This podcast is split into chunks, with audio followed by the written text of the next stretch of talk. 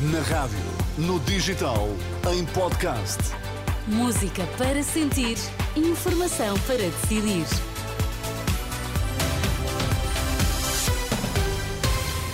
Vamos saber quais as notícias que estão a marcar a atualidade. Edição das duas para ouvir na Renascença. Boa noite. Síria afirma que ataques israelitas colocaram o aeroporto de Damasco fora de serviço. Por cá, a Ordem dos Médicos acusa o Ministério da Saúde de incompetência.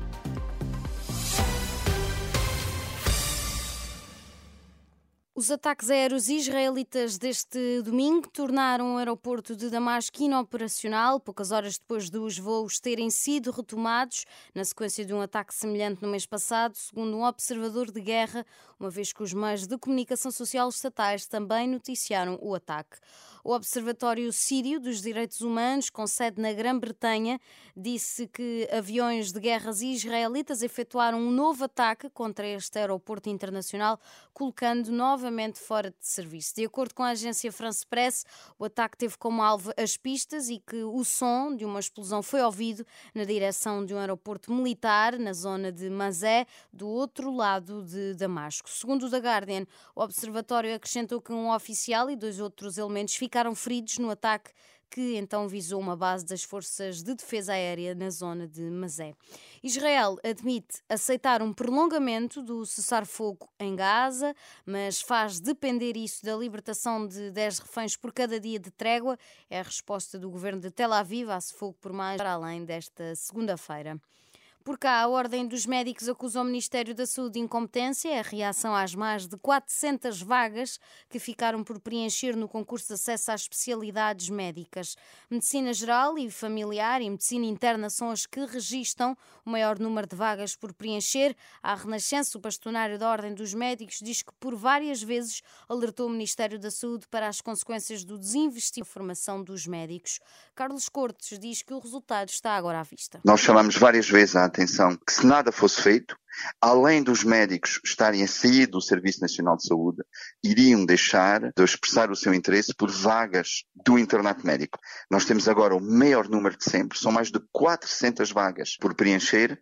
O Ministério da Saúde é perfeitamente incompetente, incapacitado para tratar da formação médica em Portugal.